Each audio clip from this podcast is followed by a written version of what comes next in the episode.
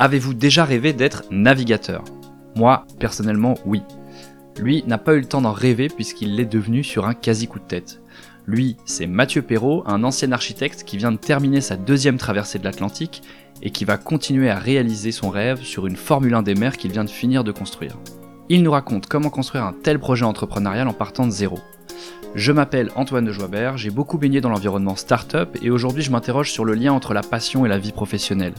Un métier doit-il être une passion? Est-ce que le fait d'être passionné va vraiment décupler ma motivation ou au contraire brouiller la lucidité de mes choix et de mes actes? Personnellement, j'ai toujours eu envie de me rapprocher de mes passions sans pour autant délaisser ma vie professionnelle. Alors quoi de mieux que de commencer par interroger ceux qui essayent aussi ou qui ont réussi à trouver l'équilibre? Cet épisode n'aurait pas eu lieu sans l'aide de Paul Achard, qui n'a pas du tout voulu que je le remercie en intro. Du coup, le sponsor de cet épisode, c'est Bob le développeur, dont Paul est le CEO. Bob le développeur, c'est une agence digitale qui réalise tous vos projets digitaux, euh, de l'appli mobile euh, web à votre site internet ou d'autres applis plus complexes. Ils ont par exemple fait euh, le site de mon entreprise. N'hésitez pas à vous abonner et à partager cet épisode, ça m'aide beaucoup pour continuer. Merci et très bon épisode à tous.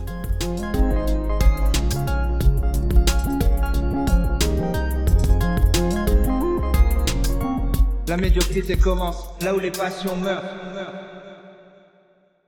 Mathieu, salut. Je démarre direct, ça te va? Ouais, bien sûr. Alors attends que je sorte mes questions quand même, parce que je, je prépare ces podcasts. On, on dirait pas comme ça, mais si, ça se prépare. Moi, j'ai rien préparé, hein, je te préviens. Non, je sais, je sais. bon, je suis vraiment hyper, hyper content euh, de pouvoir te parler. Je vais pas, je, parfois, je vais regarder un peu trop mon téléphone et pas toi. T'inquiète, tu m'en veux pas, mais j'ai, j'ai pas bossé pour rien, quoi. Que je lise quand même mes questions. Euh, c'est vraiment trop cool. Merci hein, d'avoir accepté parce que c'est euh, c'est une super chance pour moi. J'ai toujours euh, juste pour te raconter la petite histoire pourquoi je t'ai contacté. Parce que euh, bah, quand j'ai commencé mes podcasts avant Noël, j'en parlais un peu avec ma famille et ma belle famille notamment et ma belle sœur qui me dit ah trop cool les podcasts machin. Moi ce que je préfère c'est les histoires de navigateurs. Et je dis mais grave moi aussi c'est vrai qu'à une époque j'ai écouté vachement. Et puis à un moment moi t'as écouté tous les podcasts sur tous les navigateurs je me suis dit, mais merde, j'en connais un en fait. Et, et donc, faut le contacter. Et euh, t'as as accepté direct, sans hésiter, trop cool. Et on a même réussi à se rencontrer vite. Euh, pour, euh, pour ceux qui nous écoutent, Mathieu est de passage à Paris que quelques heures et il m'accorde euh, voilà, un petit temps pour, pour nous raconter son histoire. Est-ce que tu as déjà tapé ton nom sur Google déjà? Un jour dans ta vie? Ou depuis que tu es navigateur? Euh, je l'ai déjà fait, ouais, mais c'était euh, c'était avant euh, de faire du bateau. Ouais, avant au, de faire du début du projet, je crois bien. On cherchait un peu justement. Euh, ah ouais? Quand on a fait le premier site internet, on regardait les histoires de référencement. Euh. Tu t'es dit, bon, est-ce qu'il y a un autre Mathieu Perrault qui navigue Ça serait ça Non, pas tant que ça. Je crois, je crois pas avoir trop d'homonymes, mais plus. est-ce qu'il y a déjà des trucs référencés, tu vois? Ouais, ok. Euh, moi, je l'ai fait. Bon, et c'est assez marrant. D'abord, je suis tombé sur un ingénieur. Enfin, c'est marrant. C'est bof intéressant en vrai, mais je suis tombé sur un ingénieur structure en bâtiment du Pays de la Loire et je me dis ah cool, Mathieu, il a un compte LinkedIn et tout. Et en fait, pas du tout. C'était pas du tout toi sur la photo. Donc, je, je, je, passe ingénieur navigabilité. Je me suis dit ah ok, ça peut être en rapport et en fait rien à voir. C'est un mec Attends, qui travaille chez Airbus. ça ouais. pareil Non, alors c'est écrit sans le L, ah, ou, okay. euh, tu vois. Et euh, par contre, euh, exactement même euh, un homonyme pour le coup, joueur de hockey sur glace au Canada. Donc, ah ouais, ça j'avais peut-être déjà vu. tu peux, tu peux contacter ce mec-là. voilà, comme je disais. et en fait, il faut taper Mathieu Perrault, navigateur, pour avoir un peu d'infos sur toi. Ouais, ouais. C'est très bien, c'est en sous-main. Ouais, ouais, ouais. et là, on tombe un petit peu sur tout ce que tu as fait dernièrement. Euh, J'aime bien structurer les entretiens là depuis le début. Euh, tu me disais que tu avais déjà écouté un épisode sur d'abord, tu me parles un les peu deux, de toi, de ta vie, de ta carrière. Ah, les deux, bah, c'est sympa. euh, donc, ton, ton histoire rapidement d'abord, et puis ensuite, bah, on va parler de ta passion et de, de ton, ton métier, puisque c'est devenu un métier. Euh, Dis-moi un petit peu d'où tu viens. Tu t'as grandi où déjà? J'ai grandi à Rennes. Ouais. Hum classique, famille rennaise. Euh... Ouais, ouais, famille rennaise. J'ai grandi de 0 à 20 ans là-bas. Euh, mm -hmm.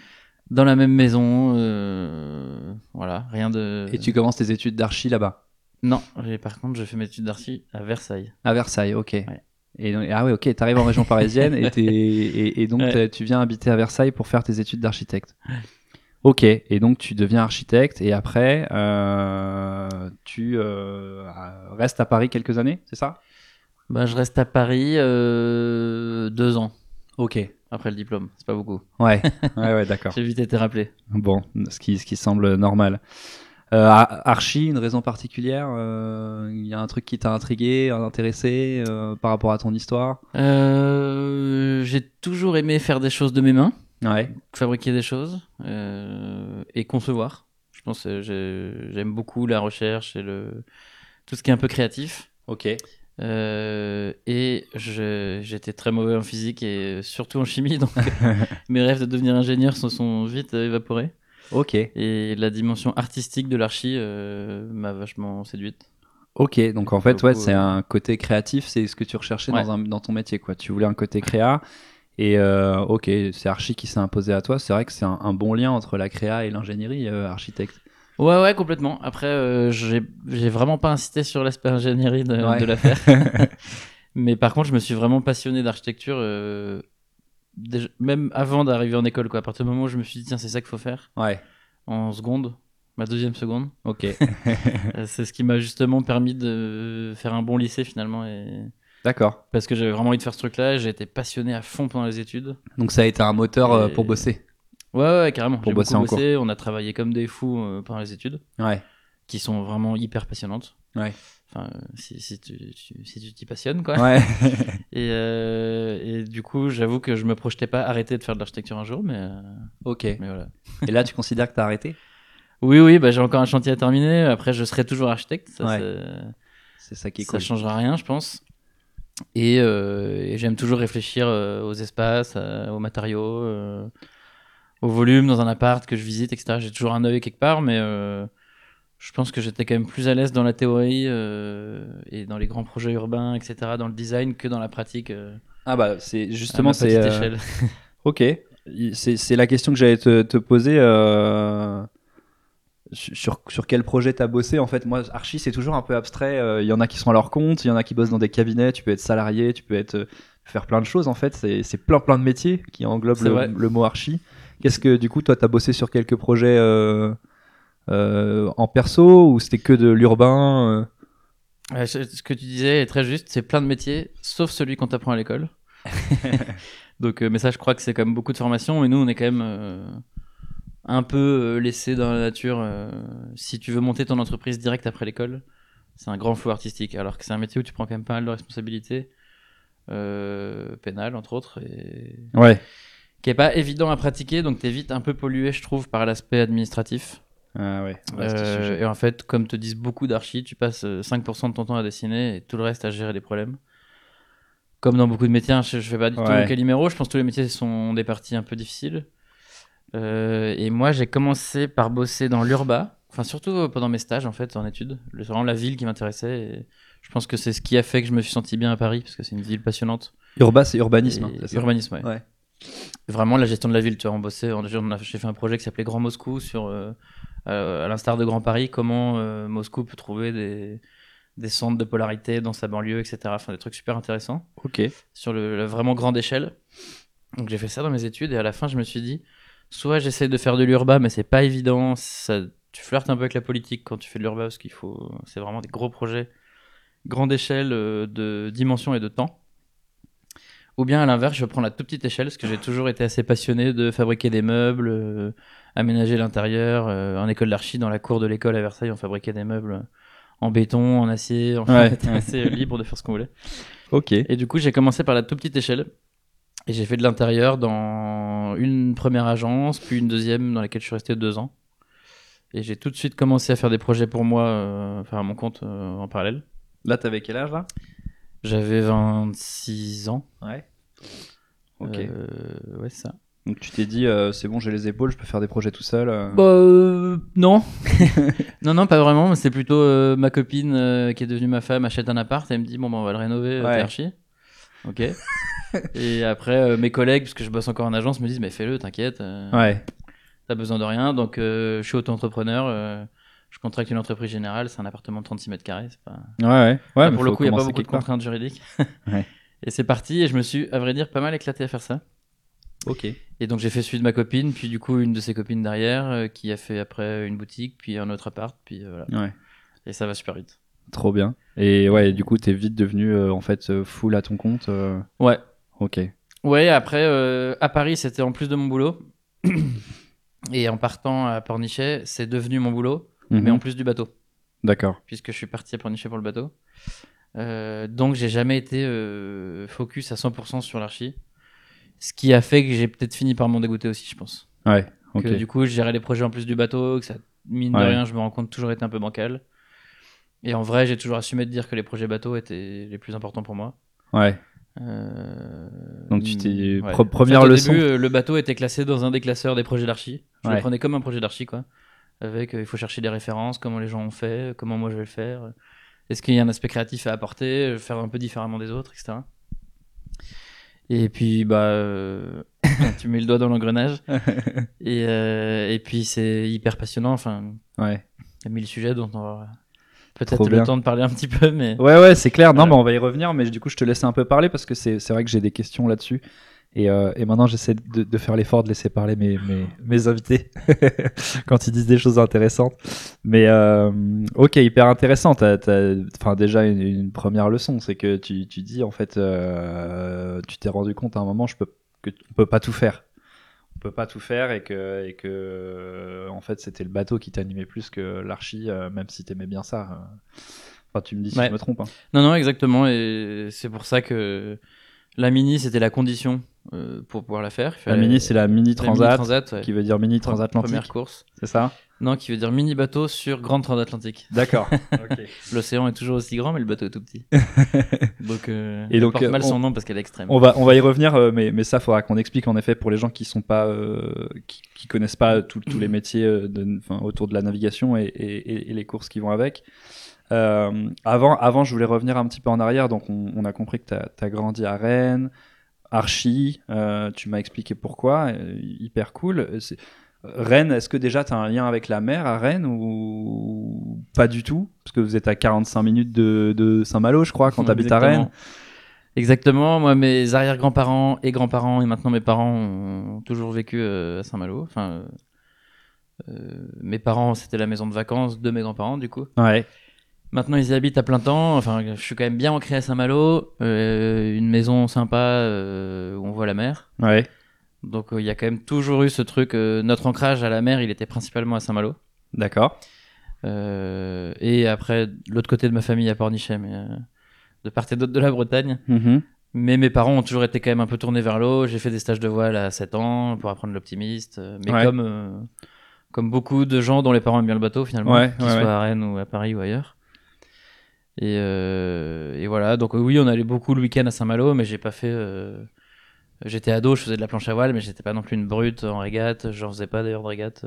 Ouais, non, mais ce que je veux dire, c'est que c'était de- pas, t'étais pas là à attendre le week-end comme un, comme un dingo en disant à tes parents, euh, on peut aller sur la côte s'il vous plaît, faut, faut que je sois dans l'eau, quoi. Ah non, parce que je me suis fait une autre passion entre temps. À l'âge de 9 ans, j'ai commencé à jouer au rugby. Ah, trop bien. Et j'ai beaucoup, beaucoup joué au rugby euh, en, en club, ou quoi. Donc c'est très prenant jusqu'à ce que je quitte Rennes. Ouais, t'avais des matchs le week-end, en Euh, ouais, fait. T'as des matchs presque Les tous les week-ends. entraînements la semaine. Et, quand c'est pas toi qui joues, tu vas voir l'autre équipe jouer. et- ouais, ouais, j'ai fait. C'est euh, très prenant. Ok. trop bien. Ah ouais, ouais, trop cool. Je savais pas, le côté rugby, ça a dû t'apporter plein de choses aussi, ça, en termes Ouais, ouais, de sportivité. euh. Ouais, même humainement, c'est Ouais. euh, Ok. très belle école de vie, le rugby. Ouais. C'est, c'est vrai. Ça, c'est toujours un peu cliché de le dire, mais, mais c'est une, Ouais, pour le c'est coup, vérité. vraiment vécu. Mon frère aussi avant moi. Ouais. euh, après, on s'est même retrouvé à Paris avec mon frère. On a joué dans la même équipe. Là. Ah ouais. Euh, je- en fait, j'ai arrêté de jouer avec le mini. Le, Ouais, ouais. le bateau a fait arrêter pas mal de Je trucs. savais mais, pas euh, du tout. Et t'y as pas ouais. laissé un peu euh, des, des articulations, des, des choses? Pas trop, non. euh, C'est bien. Pas trop. Bien franchement, charpenté. euh, on n'est pas, pas très grand, mais assez costaud. Ok. Donc euh, ouais, donc Rennes, si, si je reviens un petit peu au lien avec la mer, euh, euh, en fait, il n'y a, pas de- y a pas de passion de naissance, euh, de... C'est hyper intéressant, c'est pour les gens qui, tu vois, qui, qui écoutent et qui se diraient, euh, il faut être un mec qui baigne euh, sur la plage, qui est né sur une plage et qui a passé sa vie dans l'eau pour devenir navigateur. La réponse est non, en fait, euh, d'après Mathieu Perrault. Bah franchement ouais, la réponse est clairement non. Parce que je vois aussi aujourd'hui que je, je, parle- je vais parler beaucoup de la mini transat, mais je pense que c'est vraiment la porte d'entrée Ouais. dans la course au large. Ouais, Euh, moi, je suis évidemment beaucoup de projets mini en ce moment, ouais, et je vois bien que c'est plein de gens euh, comme toi ou moi, euh, ouais. Qui peuvent venir de la euh, ville. euh, ouais, et qui ont cet état d'esprit, je pense, assez start-up, qui correspond très bien à Paris. Enfin d'ailleurs, ouais, on entend un peu dire que ça se devient une transat de Parisiens. ouais. Euh, mais parce qu'en fait, c'est euh, t'es un peu malin, t'as envie de faire du bateau, ben tu montes ton projet, tu fais un joli petit projet de com, tu trouves des sponsors et c'est parti quoi. Si je me trompe pas, il y, a, y a des grands navigateurs, il y a des mecs qui ont fait le vent des globes et qui sont pas des pures souches euh, d'une ville portuaire. euh. Complètement. Je, je, je, je sais plus, j'ai plus les noms en tête, mais je pourrais retrouver ça. euh, Je le citerai peut-être en intro si je. Bah, il y en a plein. Le dernier vainqueur du Vendée Globe, alors il est pas parisien, il est plutôt des montagnes, mais Ouais, ouais, voilà. mais je crois pas qu'Yannick Bestaven. Je dis peut-être des bêtises, mais il me semble qu'il a grandi en montagne. Donc, Ok, je regarderai ça. Et du coup, on va, on va pouvoir commencer à parler euh, de, de, de, de sujet, du, du vif du sujet. Le, le- ton, ton histoire de navigateur, ça commence comment alors?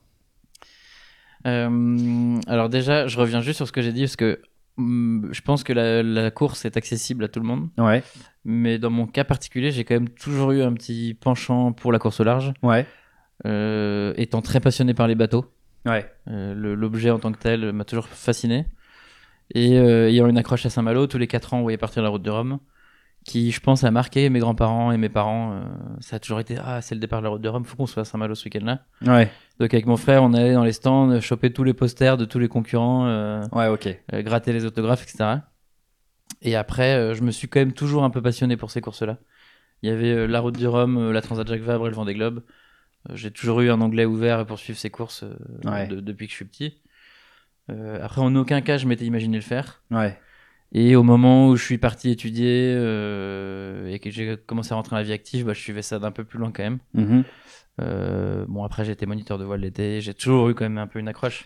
ouais, ouais. Mais voilà. Ok, mais du coup, le moment où tu franchis le pas, tu disais tout à l'heure, donc je suis archi, Mm. Je suis archi et euh, et euh, et il y a un moment où par rapport niché pour mon projet euh, dans la voile, euh, ça c'est c'est- c'est- ça s'est passé comment? J'imagine qu'il y a eu une période de maturation, je sais pas comment on dit, mais de de réflexion et une discussion euh, familiale qui a eu lieu. Euh, on peut pas vraiment appeler ça maturation parce que franchement, ça n'a pas été long. Ouais. Euh, ouais, ça a même été très court. En gros, on fait une croisière à la Toussaint avec euh, quelques potes Ouais. à Saint-Malo sur un bateau de croisière, enfin rien de, rien de plus classique. Moi, je commençais tout juste à skipper des bateaux, donc vois, pas un niveau de fou euh, Mhm. en bateau, enfin en tout cas en, en termes de confiance en soi. Et euh, on fait une croisière à Saint-Malo à la Toussaint, donc potentiellement on peut s'imaginer qu'il va pleuvoir et tout, et pas du tout. On a eu une météo mais incroyable. Et on a passé 4 jours à aller jusqu'à Paimpol, faire le tour de, de Bréa, etc. Enfin, c'était vraiment magnifique. Et c'est une croisière qui m'a franchement marqué, parce que en plus de s'être éclaté entre potes, euh, euh, les conditions étaient vraiment belles, et je me suis... En rentrant, vraiment, je me suis dit comment je vais faire pour pouvoir naviguer plus. Ok. Il faut que je navigue plus maintenant que je sais skipper un bateau.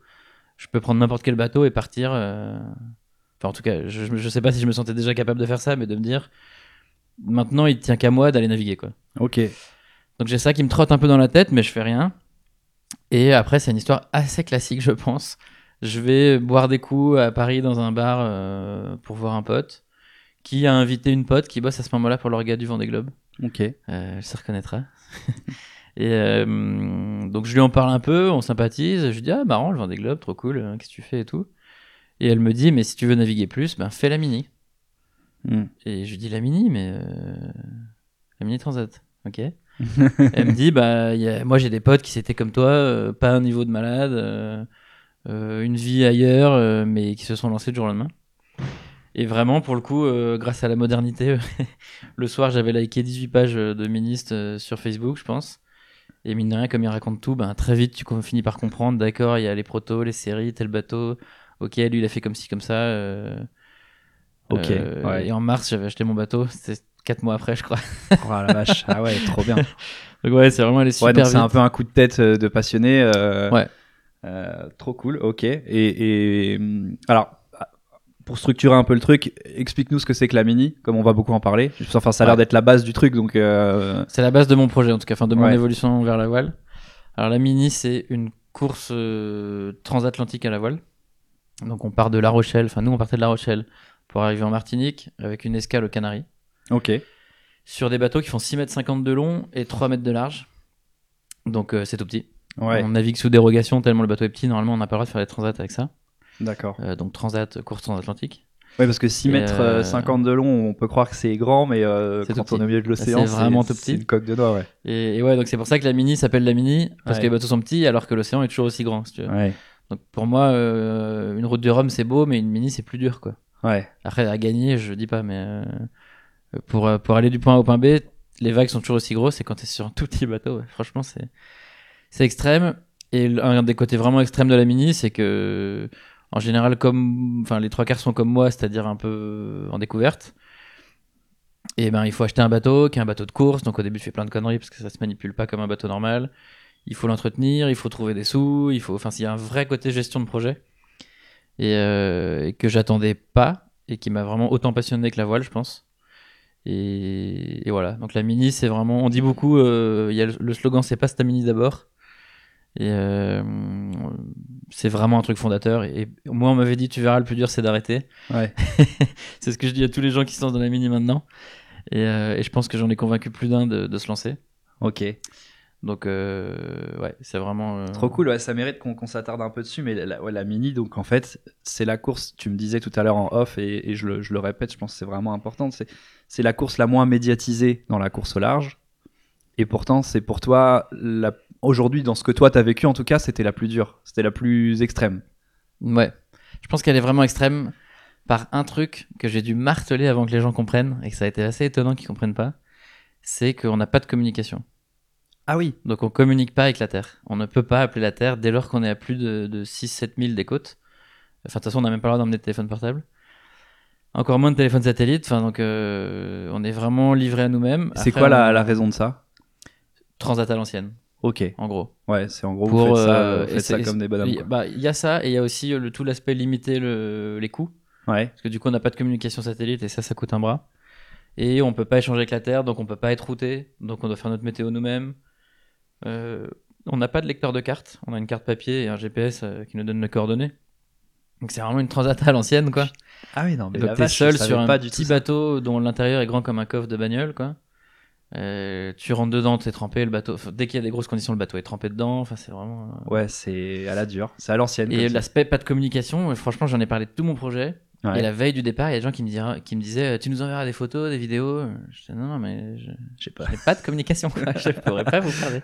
Attends, mais ça veut dire Et que euh, tu te retrouves au milieu de l'océan. Euh, t'as une merde parce que ça doit arriver. Il y, a, Ouais. a même pas un moyen. Si, t'as, t'as On a des balises. De, des de balises. détresse. Donc si tu déclenches une balise, c'est détresse, quoi.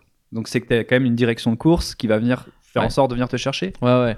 En vrai, il y, y a énormément de pression de par euh, la Fédé, euh, l'État, de tout le monde pour que la mini euh, essaye de communiquer un peu. Ouais. ouais. bah clairement, ça navigue c'est un peu l'épée de Damoclès, hein, la mini. C'est pour ça qu'ils essayent d'être très prudents, euh, qu'ils reportent les départs de course, etc. Ils savent très bien qu'elle peut s'arrêter le jour au lendemain s'il y a un accident.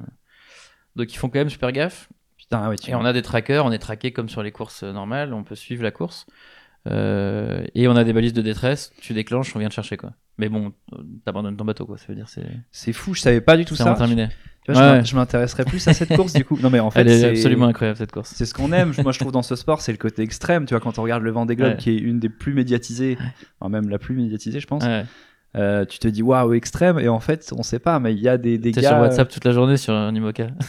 comme nous maintenant en classe 40. hein, mais euh, et, et moi je dis ça avec des étoiles dans les yeux, mais franchement j'ai trouvé que c'était le truc le plus dur. ouais Moi j'y vais pas pour la solitude. Euh, ok J'adore être seul parce que euh, t'es le seul à bord et ça c'est hyper intéressant. Mhm. de prendre toutes les décisions, de, de faire du solitaire, j'adore pour plein de raisons. Mais par contre, je vais pas chercher la solitude. Je me dis pas euh, ah trop bien, je vais enfin être seul. ah ouais Dès lors que je pars, les gens me manquent, tu vois, à terre. Je, je... on va en parler. On va en parler mais ce qui est intéressant c'est que en fait ouais c'est le côté euh, alors le mot est peut-être euh, grand mais non même pas. Entrepreneuriat entrepreneur c'est-à-dire j'ai mon, mon Ouais. projet là c'est de- de- d'arriver à un point B en partant d'un point A et je suis le seul à prendre les décisions. C'est-à-dire que s'il y a une merde c'est ma faute et uniquement de ma faute. Euh, en tout cas c'est moi qui dois gérer ça quoi. Donc en fait quand t'arrives t'es ultra satisfait parce que tu sais que c'est toi tout seul qui t'a qui, qui, qui a réussi à t'emmener au, au bout de ton projet quoi Ouais. Ouais, et en, en plus de ça, on dit souvent pour les courses au large, euh, comme c'est des bateaux qui coûtent une fortune, que tout Ouais. coûte cher, etc., que la première victoire, c'est d'être sur la ligne de départ. ouais Et ça, clairement, en mini, c'est quasiment la première transat de tout le monde, sauf ceux qui réitèrent, mais euh, c'est un tiers, peut-être max. les, les Euh, débiles, les les, mecs, les mecs qui aiment souffrir. Et, et donc comme c'est le premier, ben c'est toujours compliqué. On le voit même pour les marins pro, dont c'est la dixième. C'est toujours compliqué d'être sur la ligne de départ. quoi. Mm. T'as mille raisons de pas trouver les sponsors, euh, qui te lâchent, de casser le bateau la veille, de voilà. Donc être, au départ, c'est déjà un, un accomplissement en soi. Et après, en vrai, c'est le bonus. On dit tout le temps que c'est le bonus. quoi, Ok. euh, La course. Hyper intéressant. Euh, ok, donc la Mini Transat, on sait un peu plus ce que c'est et c'est le point de départ de toi, en tout cas, ta, ta, ton aventure de, de, de navigateur euh, à l'époque en herbe. Et, et, et donc ensuite, tu fais cette Mini Transat, tu te dis, ok, c'était extrême, euh, mais j'ai envie d'aller plus loin. Comment, comment, comment ça se passe? C'est direct, tu, tu mets le pied à terre après ta Mini Transat, tu te dis, ok, c'est bon, c'est, je suis mordu, euh, ça part euh, sur le classe 40. euh, non, c'était avant. Je dois avouer que c'était avant de partir. Ok. Avant de t'avais déjà le projet dans la tête? J'avais déjà l'autorisation familiale de Ah. continuer. Et ce qui est évidemment un des trucs les plus importants pour moi, en tout cas. Ouais. Donc, euh, parce que du coup, on, est, on a quitté Paris, je dis 11, que c'était avec euh, celle qui est devenue ma femme, du coup, Ouais. pendant le projet Mini. Euh, J'ai appris que j'allais être papa à l'escale de la Mini Transat. Vache. Ah ouais. Euh, donc, bref, il y avait quand même pas mal de. C'est aussi une construction. moi, je vois ça comme un projet de vie, quoi. Ouais. Et pas pas comme certains marins je pense ou comme tous les sportifs d'ailleurs le sport avant la famille et puis Ouais. voilà bon, c'est un truc qu'on partage en tout cas avec ma femme et ça m'a tellement passionné donc pas forcément la mini transat la course en soi parce qu'avant même de la faire j'étais convaincu qu'il fallait continuer mais bien tout le montage de projet euh, le côté entrepreneurial euh, Ouais, c'est ça. Mine de rien, sur la mini, tu gères un budget de, de, de 150 000 euros, allez, sur deux ans, euh, enfin, au max. Et bah, c'est quand même super intéressant avec pas mal d'intervenants. Tu fais ce que tu sais faire, tu fais faire ce que tu sais pas faire. Enfin, il y a vraiment, pour moi, c'est vraiment un petit projet entrepreneurial. Bah ouais. Et, euh, et en plus, la finalité, c'est de faire du bateau. Donc, euh, ce, qui, ce qui me passionne. Et, euh, et clairement, l'objectif euh, de continuer, de se dire. euh, Enfin, le- les classes 40 m'attiraient à fond. J'ai eu la chance de naviguer sur un classe 40 euh, euh, grâce à mon pote Will euh, avant le départ de la Mini. Ouais. Donc je me suis dit, ok, le classe 40, ça n'a pas l'air d'être trop trop compliqué par rapport au Mini. Il y a moyen, mais par contre, il faut que ce soit un projet de un projet professionnel. Le, le classe 40, pour qu'on explique aux gens qui connaissent pas toujours, qu'est-ce Ouais. que c'est? C'est euh, le grand frère du Mini. en gros, dans la catégorie des monocoques, donc des bateaux qui n'ont qu'une coque, il y a euh, le- les bateaux qui font le vent des globes, qui font 60 pieds, Ouais. 18 mètres. En dessous, il y a un peu euh, la deuxième division, c'est les classes 40, qui font 40 pieds, euh, 12 mètres, euh, 20. Et après, encore en dessous, les Mini, qui, qui font 6 mètres 50, euh, donc une vingtaine de pieds. Quoi. Ok. Donc classe 40, c'est un peu la catégorie intermédiaire. Mais ça reste des bateaux de course. C'est des bateaux de C'est des course trucs exceptionnels, ultra puissants, Ouais. qui, ont beaucoup évolué ces dernières années et qui maintenant sont devenus vraiment sensationnels. Qui vont super vite. Super vite, mais ça reste assez simple, euh, pas trop trop cher. Alors, euh, je dis pas les Tout est montants, parce qu'il y en a relatif qui vont. Bah, je, je- ok. J'allais te poser la question, mais, Mais, si on n'aura on n'aura pas les montants, si. euh, Si, si, si, je peux dire les montants, mais en, en gros, un classe 49, aujourd'hui, ça coûte euh, entre, euh, entre euh, 6 et 900 000 euros, quoi. Ok. Donc, Ouais. c'est pas non plus un IMOCA qui va coûter la même chose en millions, Ouais. euh, mais euh, c'est pas non Attends, plus un IMOCA, c'est quoi les, les Un ordres de- IMOCA euh, neuf aujourd'hui, c'est c'est 6-7 millions d'euros. Ok. IMOCA, c'est celui du Vendée Globe. Ouais. Ok. Et un ultime, c'est les grands trimarans, c'est plutôt 12. Ouais. ouais. Ça, Donc ça donne un peu une échelle. Après, un bateau à 800 000 euros, évidemment, euh, c'est absolument euh, colossal comme somme Mhm. déjà. Mais euh, par rapport aux autres bateaux, encore une fois, c'est pas énorme. Et c'est des bateaux assez simples euh, qu'on peut euh, manipuler seul ou à deux. On n'a pas besoin d'avoir un Zodiac pour sortir du port. C'est pas de la Formule 1, quoi. C'est euh, des bateaux qui naviguent beaucoup, qui passent pas beaucoup de temps en chantier. Ok. Euh, là, je te sors tous les arguments que j'ai sortis aux sponsors Ouais. pour les convaincre. Mais, euh, mais on se rend compte que c'est vrai, parce que là, on a fait naviguer beaucoup de clients, qu'on a emmené, moi, je les ai emmenés seuls. Six clients plus moi, tout seul, à partir du port, alors que les gars ont jamais fait de bateau. Ouais, j'ai vu euh, la Donc c'est vraiment la preuve que c'est possible. Bon, c'est un peu crevant, mais, Ok. mais c'est possible. Euh, alors d'abord, je, je tremble depuis tout à l'heure. Je sais pas si t'as vu. C'est que j'ai froid. C'est pas que. Tu veux qu'on change de siège Euh, Non, non, non, c'est juste, je sais pas, j'arrive pas à me réchauffer. euh, il, est- il fait très froid dehors et j'ai, j'arrive pas à me réchauffer. Mais t'inquiète pas, je suis pas en train de faire un, un infarctus. Euh, bah, c'est trop bien parce que t'as as fait la, t'as fait la, la transition vers le, le sponsor et je voulais qu'on en parle. Juste avant, avant de parler de ça, est-ce que tu peux expliquer ce que c'est que le circuit classe 40 Parce que j'ai Ouais. compris que c'était plusieurs courses, que toi, as, pour l'instant, tu as, fait la première, euh, la Jacques Vabre, mais qu'il y a, d'autres gros événements quand même qui t'attendent sur la saison. Ouais, exactement. En fait, euh, en bateau et en course large, on parle sou- souvent d'un circuit qu'on compare euh, pour le sport le plus populaire, euh, le foot, à Ligue 1, Ligue 2. Ouais. Euh, nous, on, pour parler plutôt de, de sport automobile, par exemple, ça peut être comme Formule 1, Formule 2, ou d'autres supports, rallye, etc. Nous, en gros, un type de bateau a un circuit précis. Donc les Mini 650, ils font des courses que entre Mini. Euh, Il y a tout un calendrier annuel avec euh, tous les deux ans la Transat, qui est le grand événement. En classe 40, on a aussi notre circuit propre, donc avec pas mal de petites courses, euh, pas mal en manche, un petit peu. euh, on va assez souvent vers l'Irlande et l'Angleterre, et un petit peu jusqu'à la Vendée, quoi, mais globalement, c'est- ça reste assez, euh, Mhm. assez local. Après, il y a des courses aux États-Unis et aux Antilles, mais. euh, Enfin, donc il y a tout un circuit de courses classe 40, et on participe aux grandes courses qui sont la Route de Rome, la Transat Jacques Vabre, euh, The Transat, que anciennement la Transat anglaise et, et qui s'appelle maintenant, euh, je sais plus comment, CIC The Transat, je crois. Et euh, j'en oublie une. Non, j'en oublie pas. Et maintenant, il y a des tours du monde en classe 40 d'ailleurs qui sont en train de se monter.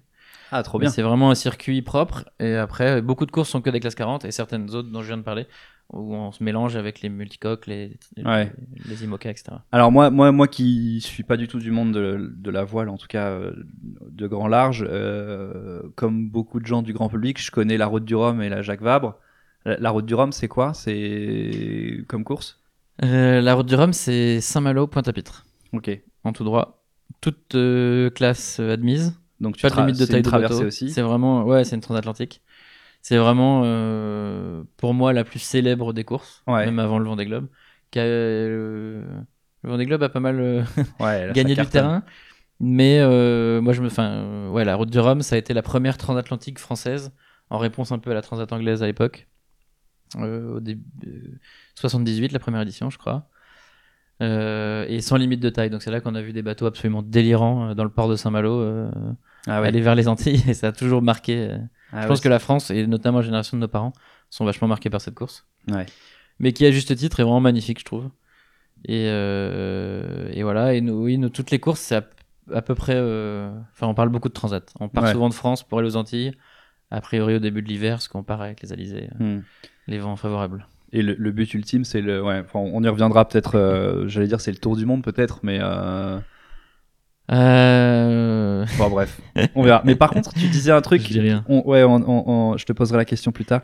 tu, tu disais un truc intéressant, c'est que euh, très médiatisé. Maintenant, maintenant c'est le vent des globes. Je sais pas si tu avais vu ça aussi, mais moi, je crois avoir vu que le vent des globes avait fait plus de d'audience que le Tour de France, le dernier vent des globes. Mais que le tour est Roland Garros, je crois, pendant le. Sachant que le Tour de France, je crois que c'était l'événement sportif qui réunissait le plus de public euh, au monde.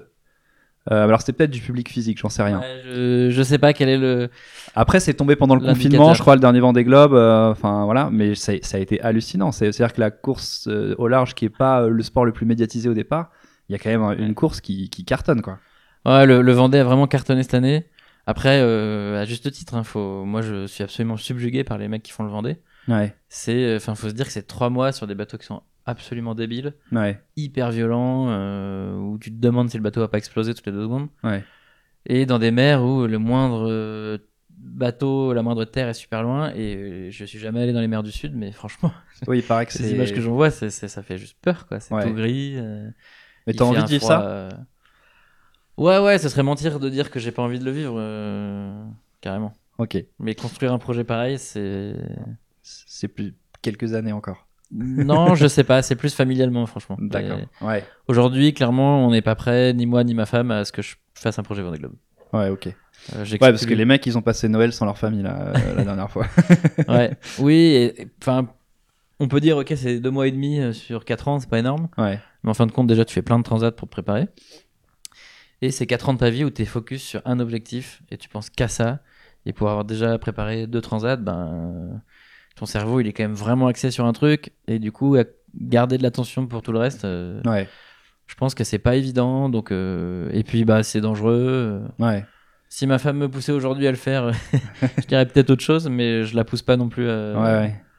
Enfin, je- il y a vraiment beaucoup d'autres choses à faire avant le Vendée Globe, donc euh, C'est très cool. Ça veut dire que la, je me sens pas contraint. comme tu disais, c'est un projet de vie, donc un projet avec ta famille. Donc c'est, Ouais. c'est-à-dire que la navigation, ça, ça- ça peut atteindre ses limites si ta famille euh, te suit pas dans le projet, quoi. En tout cas, Ouais, ouais, ça c'est euh, évidemment très perso, mais euh, ouais. mais c'est le c'est le deal avec ma femme. Ok. euh, avec Julie, on s'est dit ben le jour où on n'est pas plus satisfait parce que le projet a pris trop de place, et ben soit on change les choses et on continue, soit on arrête parce que c'est pas viable. ok. Et je ferai autre chose, j'ai déjà plein d'autres idées de trucs à faire. Enfin, je suis Ok. pas un maniaque de de la large. D'accord. Bah, c'est intéressant. euh, c'est- euh, moi, j'allais te dire, ça avait l'air quand même d'être une passion dont tu veux faire un métier. Et, et là, c'est en train d'être une réussite, ce projet-là, en tout cas. Peut-être que c'est un projet à court terme. Tu as plein de projets dans ta tête. Mais euh, du- coup, re- revenons un petit peu sur comment comment tu as mis tout ça en place.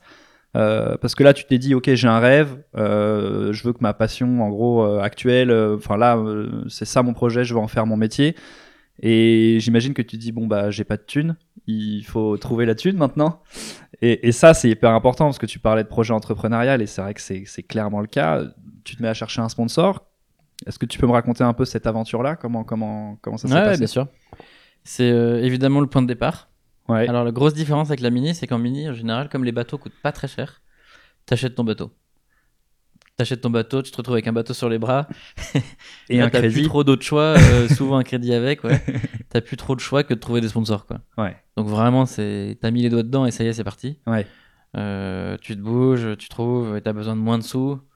Euh, et puis les gens, bah, c'est assez sexy d'aller voir les gens en leur disant bah, j'ai déjà acheté mon mini, euh, Ouais. je suis un peu dans la merde pour euh, réaliser mon rêve, euh, aidez-moi quoi. Ouais. ouais. Bon, je, je grossis, mais hum, c'est à peu près ça. En classe 40, euh, un bateau, comme j'ai dit tout à l'heure, ça coûte beaucoup plus cher, donc beaucoup ne peuvent pas se l'acheter Ouais. avant le démarrage du projet. Euh, et là, moi, j'avais vraiment dit, j'arrête l'archi et je fais de la voile à plein temps. Il n'y a pas de, euh, je fais un projet euh, bancal et je continue à bosser. C'était vraiment tout l'un ou tout l'autre. Donc, il fallait trouver un budget assez conséquent avant de pouvoir commencer.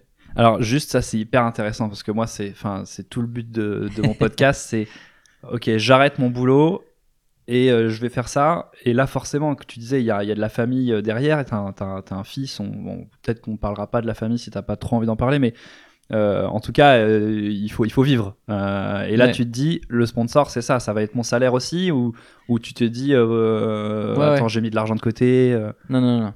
Déjà, j'ai pas d'argent de côté.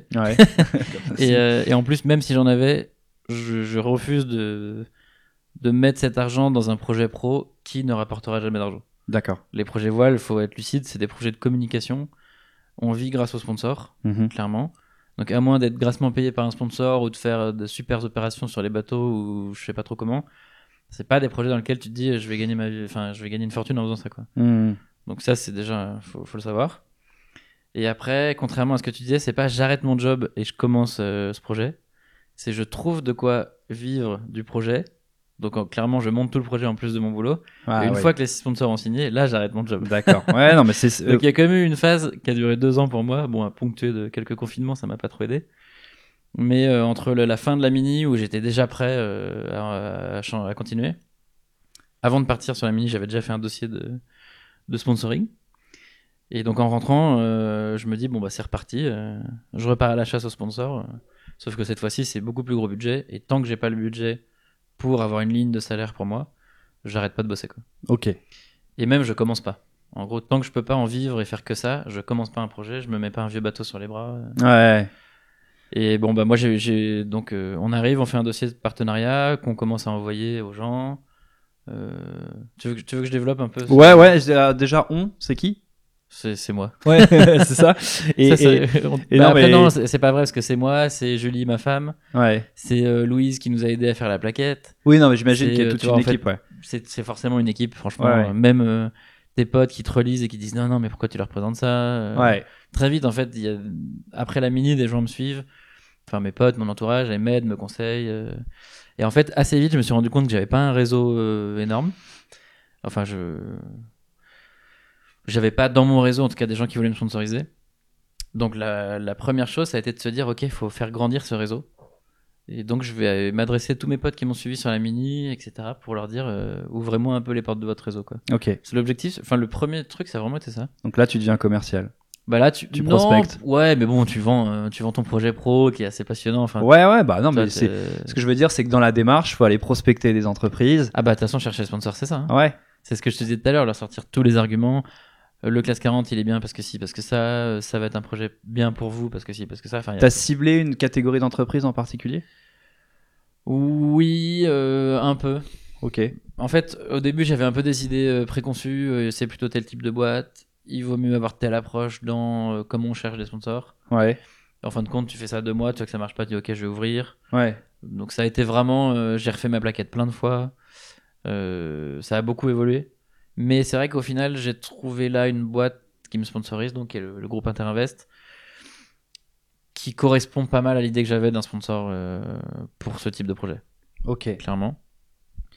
Euh, je sais pas si Bah, tu- trop bien. Non, non, mais euh, justement, donc j'allais te dire, et là, tu trouves un, Interinvest. Et alors, eux, eux, déjà, qu'est-ce qu'ils font? C'est quoi leur métier?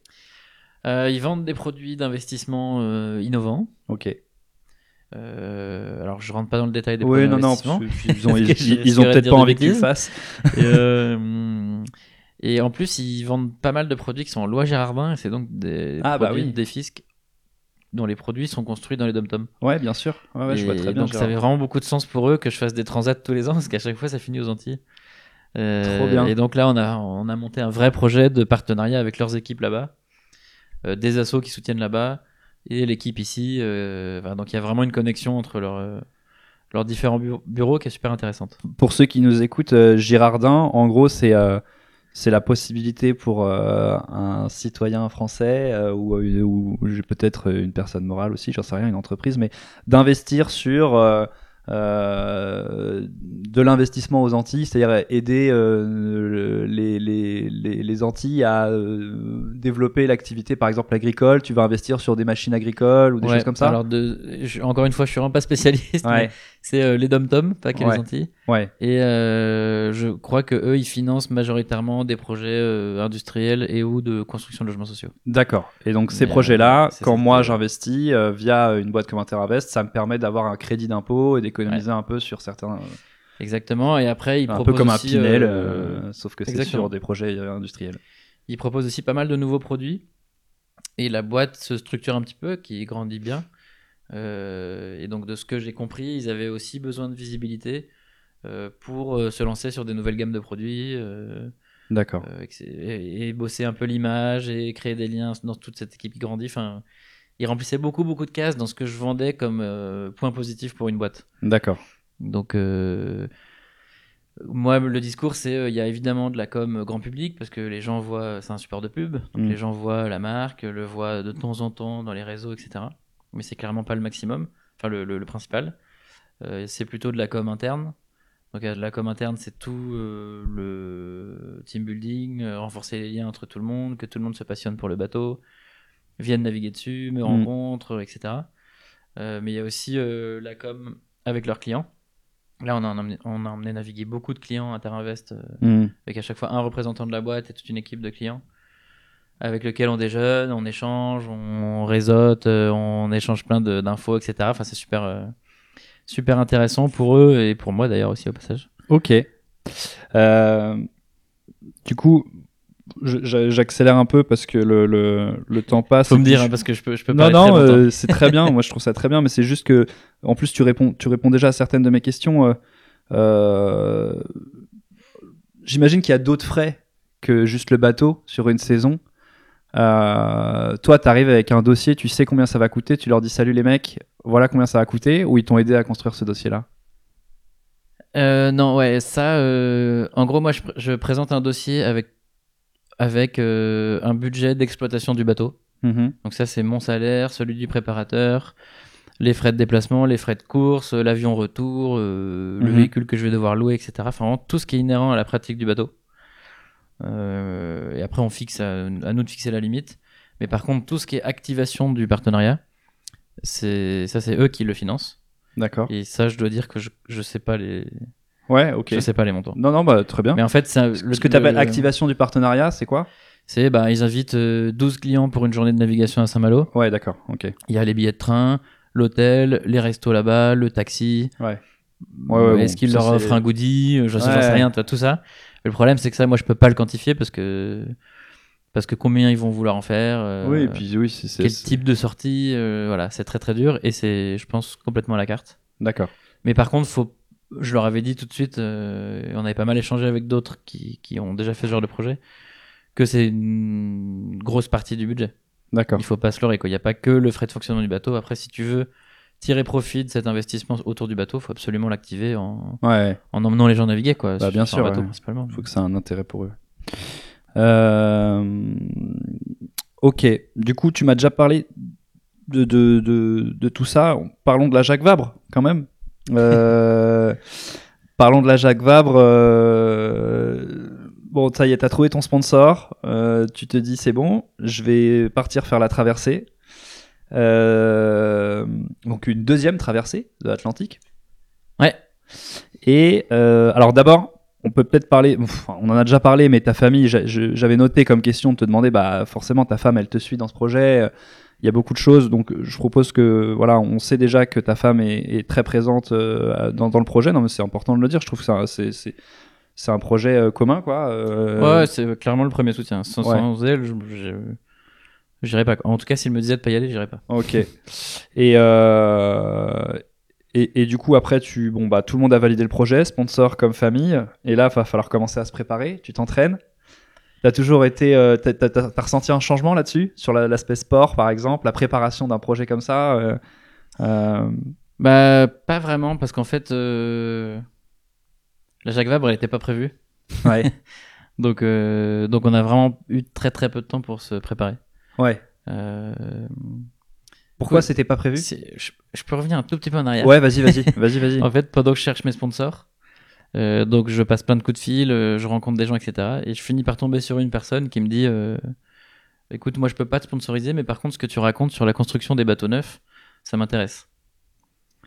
Donc vas-y, trouve-moi un dossier, Mhm. précise combien ça vaut et potentiellement je, je te finance la moitié de la construction d'un bateau. Ok. Donc euh, étape de fou pour moi, jamais de la vie je me serais projeté sur un bateau neuf. Ouais. Et, et ben, euh, donc euh, ça, ça s'est validé et j'insiste quelques mois, je trouve le deuxième, deuxième coup de bol. Enfin, on m'aide à trouver le deuxième, mais, mais je finis par le trouver. Et donc je lance la construction d'un bateau neuf Ah bah oui, je suis. oui, avant d'avoir un sponsor, quoi. Donc ça, c'est Ah d'accord, c'est pas Interinvest qui te Non, non, finance le bateau, la construction du bateau. Ok. je- pour ça c'est assez fondateur dans le début du projet.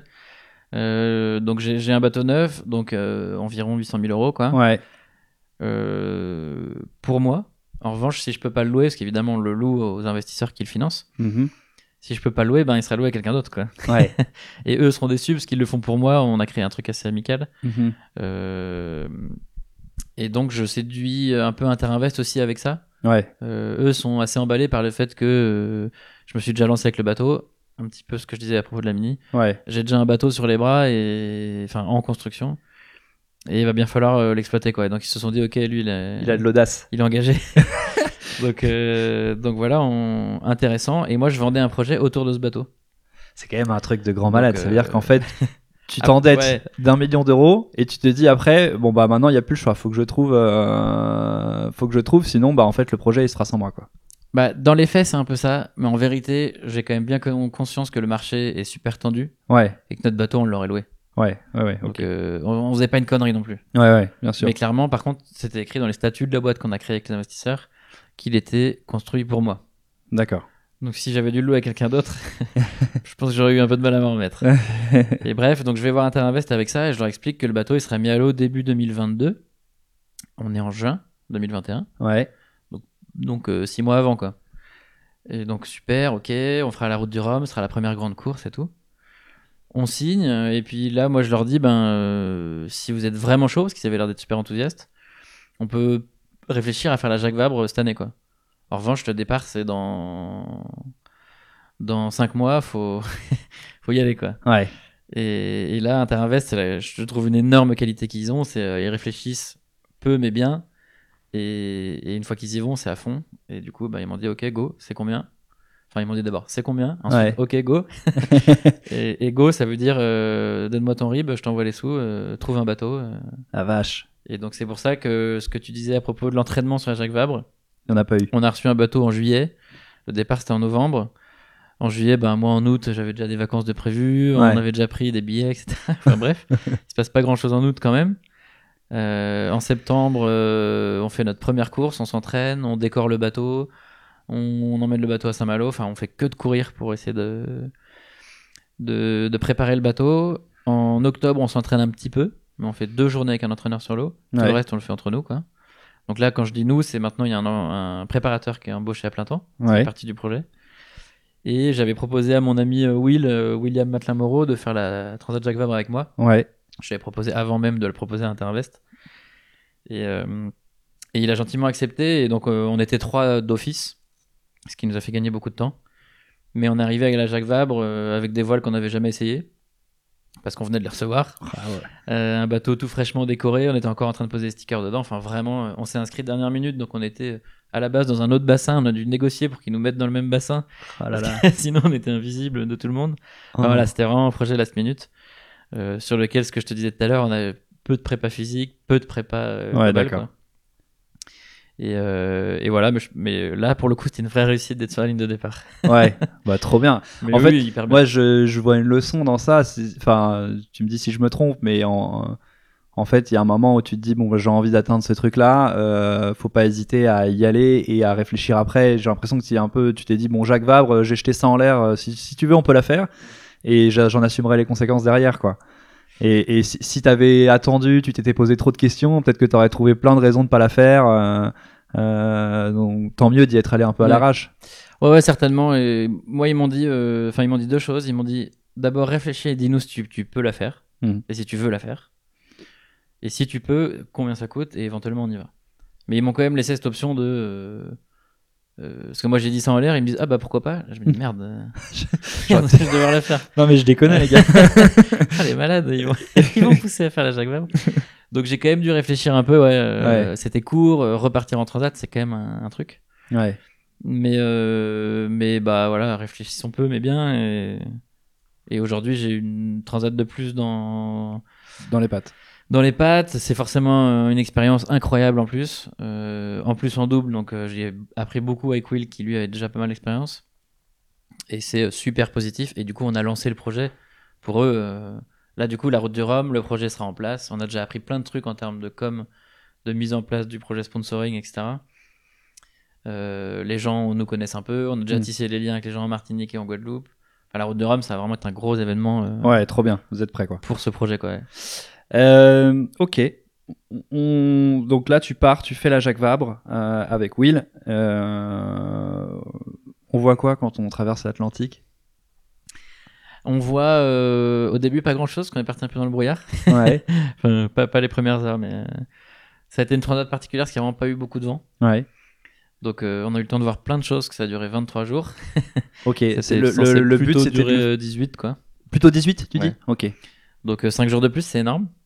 Ouais. C'est énorme. Beaucoup ont dû se rationner en eau et en bouffe. Nous, on a vu le coup dès le début, donc on a compté et rationné. Au final, on n'a pas dû, euh, on n'a pas dû se priver. On a juste compté et être sûr qu'on était dans les clous. Et euh, on voit quoi? Ben euh, très vite, on voit plus que de l'eau. hein. Alors, la mer, c'est jamais la même couleur. Les ciels, les nuages, les étoiles. Moi, je vois milliards de choses. Ouais, milliards de ouais. choses, ça c'est clair. C'est sûr. Et pour le coup, ça c'est, je dis souvent que c'est des moments euh, de grâce, tu vois. Hmm. Parce que t'es là, tu te lèves, euh, t'as froid, machin, t'enlèves ton ciré, euh, tu sors et là t'es devant, je sais pas, un exemple, euh, la mer plate mais avec un plancton dingue, donc tu regardes l'eau et ça phosphore de tous les sens. euh. Enfin, Il Ouais. y a plein de moments qui sont absolument magiques. Euh, T'as un peu l'impression d'être dans un autre monde. Je, je, je sais pas, moi, j'ai jamais fait, j'ai jamais traversé l'Atlantique, et je me dis, bon, on m'a raconté bien sûr, mais tu vois, je, je, je sais que parfois, comme tu dis, tu peux avoir des moments de grâce. Moi, j'aime bien m'émerveiller devant un paysage, j'aime bien les étoiles. Par exemple, t'as pas de pollution lumineuse, tu dois voir un ciel de fou, euh, tu dois avoir euh, des couleurs euh, de dingue. Euh, tu- et puis là, tu vois le plancton euh, qui, qui est ph- ph- ph- phosphorescent ou fluorescent, je sais plus comment on le dit. Pareil, j'ai jamais vu ça de ma vie. Bah ça, le plancton, c'était au ras des côtes bretonnes. ok, Si tu fais des croisières en août, tu devrais voir du plancton. d'accord. Si tu navigues la nuit. Euh, Non, mais il y, a- il y a. Moi, euh, je me suis beaucoup demandé pendant cette transat. J'écris pas mal de trucs pendant les transats. Euh, parce qu'il y a quand même des moments un peu lourds, surtout sur une transat où il n'y a pas beaucoup de vent comme celle-là. Et là, j'ai fait un peu un tableau de. ou un carnet de notes de qu'est-ce qui est cool en bateau, qu'est-ce que je, je trouve vraiment fascinant. Et il y a beaucoup de choses, ça se passe très souvent la nuit pour moi. Je suis vraiment- Rien que naviguer la nuit, c'est fascinant. Et euh, ben, le plancton, les poissons, les gros poissons, les baleines, les requins. Les ouais, j'allais te même, demander. euh, La faune, t'en as vu beaucoup là? Ouais, euh, bah, c'est pas tous les jours, hein, mais là on a vu des requins plusieurs fois. Ouais, C'était la première fois pour moi, c'est assez impressionnant quand même. Un grand aileron qui arrive. ouais. A priori des requins pèlerins, je crois. On a vu des tortues, on a fait une option est un peu vers les côtes africaines, il y a des tortues. Et après, il y a eu des oiseaux pendant toute la traversée, c'est très étonnant. Demande un peu ce qu'ils foutent là. Euh, des poissons volants euh, tout, tout le temps. à foison. Euh, des dauphins, des globicéphales, plein de. D'accord. Ouais, ouais, globalement, t'es quand même un peu accompagné. Ouais, ça me permet de glisser sur une question quand même qui, qui je pense, dans, dans ta passion et ton métier est intéressante. C'est est-ce que par rapport au monde qui nous entoure et au sujet climatique, Il va la poser. il va se marrer. non, mais est-ce que je, je vais je vais pas te coincer dans un truc relou, mais euh, moi c'est un sujet qui m'in- m'intéresse en ce moment et, et, et le est-ce que bah quand tu traverses l'Atlantique, tu tu percutes ou tu vois des choses que un terrien, on va dire, ne voit pas sur le climat? Est-ce que ça il y a une différence, tu dis, euh, tu as traversé euh, des, des, des océans de plastique, tu as traversé euh, des, des zones où tu t'es dit merde, c'est chiant, c'est c'est c'est c'est Euh, alors non, j'ai pas traversé d'océan de plastique. en revanche, euh, on voit des objets plastiques un petit peu. Mhm. Euh, Pendant la mini, je m'étais pris un filet de pêche. OK. Donc tu te dis, si toi tu te le prends, ben il doit quand même y en avoir pas mal. Ouais. Donc oui, franchement, c'est un peu. On voit quand même quelques effets. Après, moi, je trouve qu'on voit surtout de l'eau et un truc super sauvage. euh, qui est, je trouve, beaucoup plus captivant que désolant. Ouais, OK. Donc t'as- OK. Euh, Ça me... quand, je, quand je le fais, je me dis pas, oh là là. Le- le- la Je suis le dernier à voir quoi. ça quoi. Au contraire, je me dis, oh là là, la planète, elle est vraiment trop belle, quoi. Cool. C'est un truc de dingue. euh. Et pour euh, la mer, ça pourrait paraître super monotone, mais pourtant c'est jamais pareil. Et franchement, non, euh, je trouve, je trouve que quand tu le vois, tu te dis plutôt, faut la protéger parce qu'elle est trop belle, quoi. Ouais, Plutôt OK. que, ok, c'est foutu, elle est, elle est déjà dégueu. Non mais c'est bien, t'es un optimiste. Je vais pas te, je vais pas te, te, te, te demander de, de porter un message euh, climatique. euh, Enfin, tu vois, on n'est pas là pour ça. Mais, euh, mais moi, ça m'intéresse toujours de poser la question parce que en effet, quand, quand, quand t'as un métier ou quelque chose qui te pousse à être, à être dans les grands espaces, et au- au- en plein cœur de la nature pendant plusieurs semaines, forcément, tu es un peu mieux placé pour savoir ce qui se passe dans ces Ouais, océans. et, et on est forcément un peu amoureux de la nature. Ouais. Moi, je suis, je pense, encore plus amoureux des bateaux que, que, que de la mer. Mais, enfin, je sais pas, en fait, mais la question se pose. Mais euh, donc, forcément, on est sensible à l'océan, à la mer. euh, Ouais, Et après, moi, je suis assez lucide sur le fait que ça reste un sport mécanique. On consomme des choses. ouais, On construit des bateaux de course qui sont malheureusement pas encore euh, Ouais. complètement écolo. Après, on se déplace avec le vent, on fait super gaffe, on bosse beaucoup les énergies. Hmm. Je dis les parce que c'est différentes sources d'énergie renouvelable. Mhm. On essaye tous au sein des classes de bateaux de limiter le nombre de voiles, de chercher des matériaux un peu plus, euh, un peu moins impactants. euh. Je pense qu'il y a vraiment une prise de conscience dans le milieu. Alors c'est clairement pas un sport euh, 100% vert aujourd'hui, mais euh, je pense pas qu'il faille trop montrer la course au large du doigt. euh. Non, non, c'était pas. Enfin, de toute façon, c'était pas du tout ma, ma, ma question. Moi, c'est vraiment c'est. Moi, je pense que euh, il y a des. Chacun prend conscience des choses à son rythme. Moi, personnellement, tu vois, c'est depuis que j'ai des enfants, par exemple. Et non, c'est vrai, c'est con à dire, mais Je, je euh, je l'assume complètement. Euh, je me dis, euh, putain, en fait, quand même, faut s'y intéresser parce que euh, parce que parce que demain, c'est eux qui te diront. euh, est-ce que si vraiment c'est la merde, qu'est-ce que t'as foutu, quoi Et, et Non, du non, je suis coup, euh, d'accord avec ça. Je partage vraiment ce. voilà. Non, mais du coup, je me dis, un navigateur, c'est souvent ces gens-là, ou en tout cas les gens qui voyagent, qui, qui, qui constatent les premiers, euh, les dégâts que l'homme peut faire sur la nature. Et du coup, euh, et du coup ça, ça me semblait intéressant de poser la question. Mais ne traînons pas trop sur ce sujet. Euh, moi, ce qui m'intéresse et ce qui est beaucoup plus intéressant pour le monde entier, c'est comment on fait pour dormir par tranche d'une heure trente. Avec où tu dors, c'est une question centrale. Combien de temps tu dors? Non, parce que ça, quand même, c'est un truc de dingue. Je, je- tu- comment ça se passe? Vous faites des quarts d'une heure trente, c'est ça? On... Alors, euh, en double, on fait des quarts euh, variables en Mhm. fonction des conditions. Si c'est super engagé, qu'il faut barrer, que c'est une tempête, ou à l'inverse, il n'y a pas du tout de vent. Enfin, si c'est pas stable, on va faire des petits quarts parce qu'on a besoin d'être 100% euh, concentré. Et moi, je compare souvent à conduire sur une autoroute de nuit. Mhm. Tu vois, ben, plus de deux heures, c'est Tu t'endors tu t'endors et t'es ouais, t'es plus efficace quoi. Donc là, on se prend pas la glissière et on tue pas tout le monde à bord, mais on peut quand même tout casser. Donc euh, nous, on avait décidé en tout cas avec Will que ce serait deux heures max et on tombait à une heure minimum. euh, donc entre une et deux heures. C'est-à-dire que là, pendant 23 jours, t'as pas fait de session de sommeil de plus de une, deux heures. Non. Non, et en mini euh, et en solo, c'était pas plus de 40 minutes. Putain. Et, et- Et euh, c'est- la, la mini, t'avais mis combien de temps à traverser? De- 10 jours pour le Canary et 17 jours ensuite. Ok. Mais franchement, ça c'est. Ça, tu t'entraînes Je, je conçois que ça paraisse un truc de fou, mais euh, moi je m'entraîne pas du tout. Ok. Et euh, après, c'est très physiologique, ça dépend de chacun. Euh, mais moi, je m'entraîne pas. Quand j'arrive d'une course, là, tu vois, à l'arrivée de la Jacques Vabre, euh, 23 jours de mer, j'arrive, je dors une nuit complète, quoi. Hmm. Et je me réveille le lendemain. Alors, je te dis pas que je suis pas un peu éclaté, mais je me réveille le lendemain, je vis une journée avec tout le monde, je m'occupe de mon fils, blablabla. Ouais. On s'habitue en fait. Je pense qu'il y a un rythme à prendre, non? Ça dépend de chacun, mais globalement, ça se passe plutôt bien pour tout le monde. Mhm. Et en fait, pour résumer, euh, la première partie de course, les premières 24 heures, en gros, t'es focus à don sur la course, donc tu dors pas beaucoup. Donc tout de suite, tu passes en dette de sommeil, ton corps a besoin de dormir. Et donc là, la moindre fenêtre euh, est bonne à prendre pour dormir. Tu te retrouves vraiment à dormir en salopette, mouillé euh, par terre, parce que t'es à côté du duvet, parce que t'es trop crevé. Ouais. Ah oui. Deux heures après, quoi. Ah ouais, Parce que t'es super crevé. Donc après, à toi de gérer cette, cette dette de sommeil. Et t'as beaucoup de phases euh, de d'endormissement. Enfin, de, de ce que je sais, je suis pas un expert du sommeil, mais en gros, on zappe un peu les phases de sommeil euh, euh, peu, pas profond. Euh, je sais plus comment il s'appelle. Et du coup, t'es tout de suite dans le sommeil profond. Et donc, euh, moi, très, en bateau, je rêve éveillé très vite. En gros, dès que je m'allonge, je commence à rêver, mais je suis encore éveillé. D'accord. Et, et puis, tu tombes dans un sommeil très profond d'un coup. Très vite, ok. C'est- et du coup, tu as une sorte d'état de fatigue qui est presque un peu grisant. Ok. T'as ouais. l'impression d'être un peu shooté. En fait, toi, tu kiffes, toi. Vraiment Tu kiffes hyper agréable. Ouais, ouais. C'est le fin mot, c'est que toi, tu aimes être fatigué. Alors, moi, je trouve, ça peut paraître fou. Euh, tu disais, moi, ouais, ça me paraît un peu fou. Et je reviens un peu au sujet des enfants. Mais tu vois, euh, moi, ma dette de sommeil en ce moment, c'est euh, mes enfants qui l'a créé. Euh, tu t'es dit, euh, bah, il y a un moment, faut rattraper ce sommeil. Donc, toi, par coup de 40 minutes, bon, ouais, bref, c'est, c'est, Ouais, ouais, mais franchement, si tu vois, j'ai un fils aussi petit et Ouais. je trouve ça très dur de me lever. ouais, Donc, je suis pas un, c'est différent sur le bateau. un super dormeur ou un. Enfin, je suis pas un warrior du sommeil. Mais en bateau, déjà, faut aussi. une fois que l'oreille interne est habituée, t'es bercé. par le bateau. Et c'est super important comme en voiture. euh, Enfin, sauf que là, c'est vraiment en 3D les mouvements. T'es complètement bercé, donc tu te poses. Et là, euh, nous, on a, enfin, t'as pas de crainte. Enfin, à moins que, à moins d'avoir peur, mais moi, j'ai pas trop peur en bateau. et du coup, t'es super bercé et vraiment, encore plus en double. Là, c'était le bonheur du sommeil, vraiment. euh. Ouais.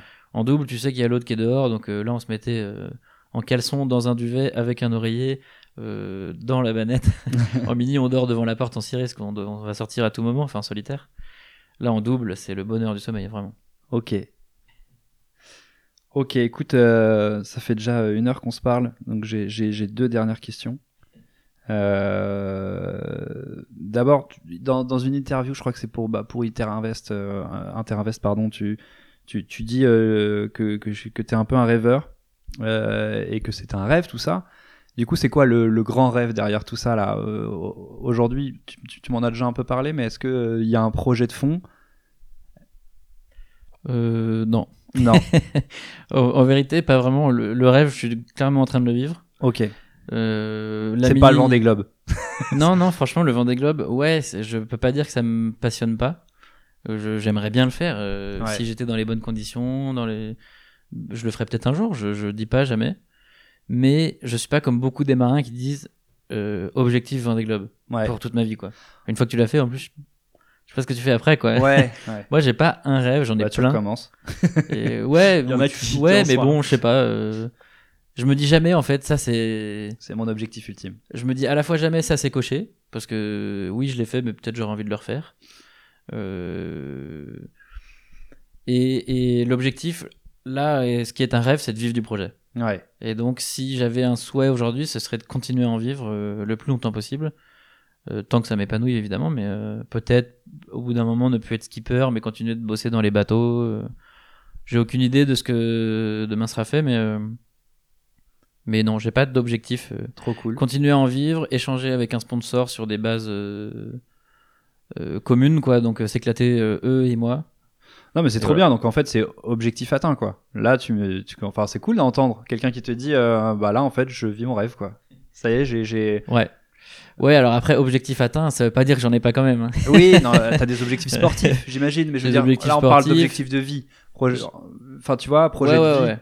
Là-dessus, ouais. Après, objectif sportif, euh, bah, performer. Et Ouais. ça, pour moi, je viens pas de la régate et, et j'ai encore pas mal de choses à apprendre avant de réussir à performer. Donc, c'est un vrai challenge. Et ensuite, j'aimerais bien faire du multicoque. euh, Ouais. J'ai clairement un plan de progression euh, en tête. Ok Mais, euh, mais aujourd'hui, je suis très content en classe 40 et puis euh, ok. on verra. Ok, dernière question. euh, Qu'est-ce que tu dirais à, à des mecs euh, qui euh, sont euh, archi ou commercial ou, euh, ou, euh, ou autres, et enfin en tout cas qui ont un métier aujourd'hui, qui ont envie de, qui sont passionnés de navigation, qui ont envie de se lancer là-dedans. Est-ce que aujourd'hui tu te dis bah voilà j'ai un peu de recul, j'ai un conseil à donner ou pas d'ailleurs?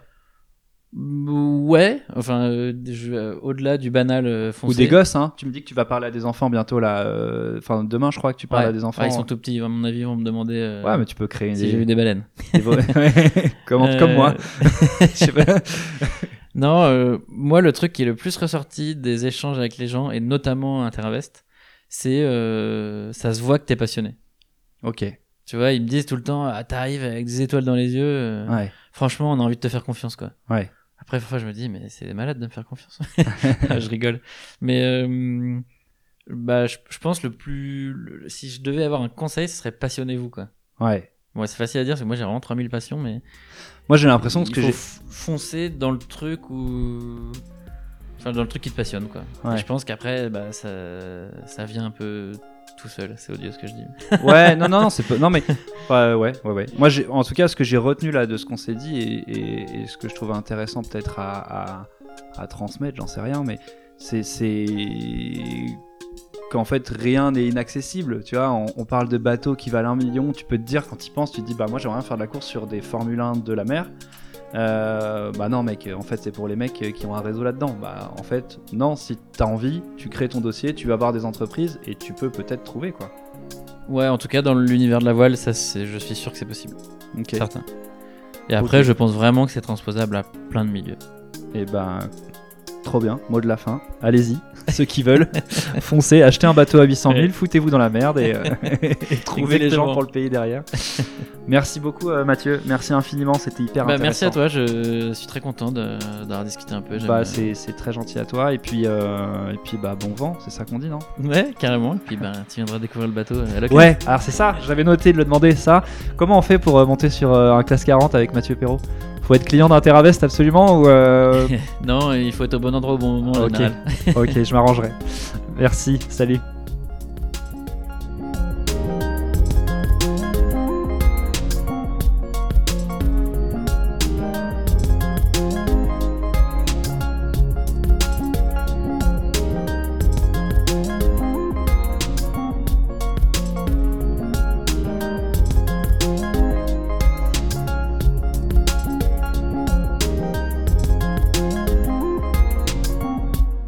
Médiocrité commence là où les passions meurent.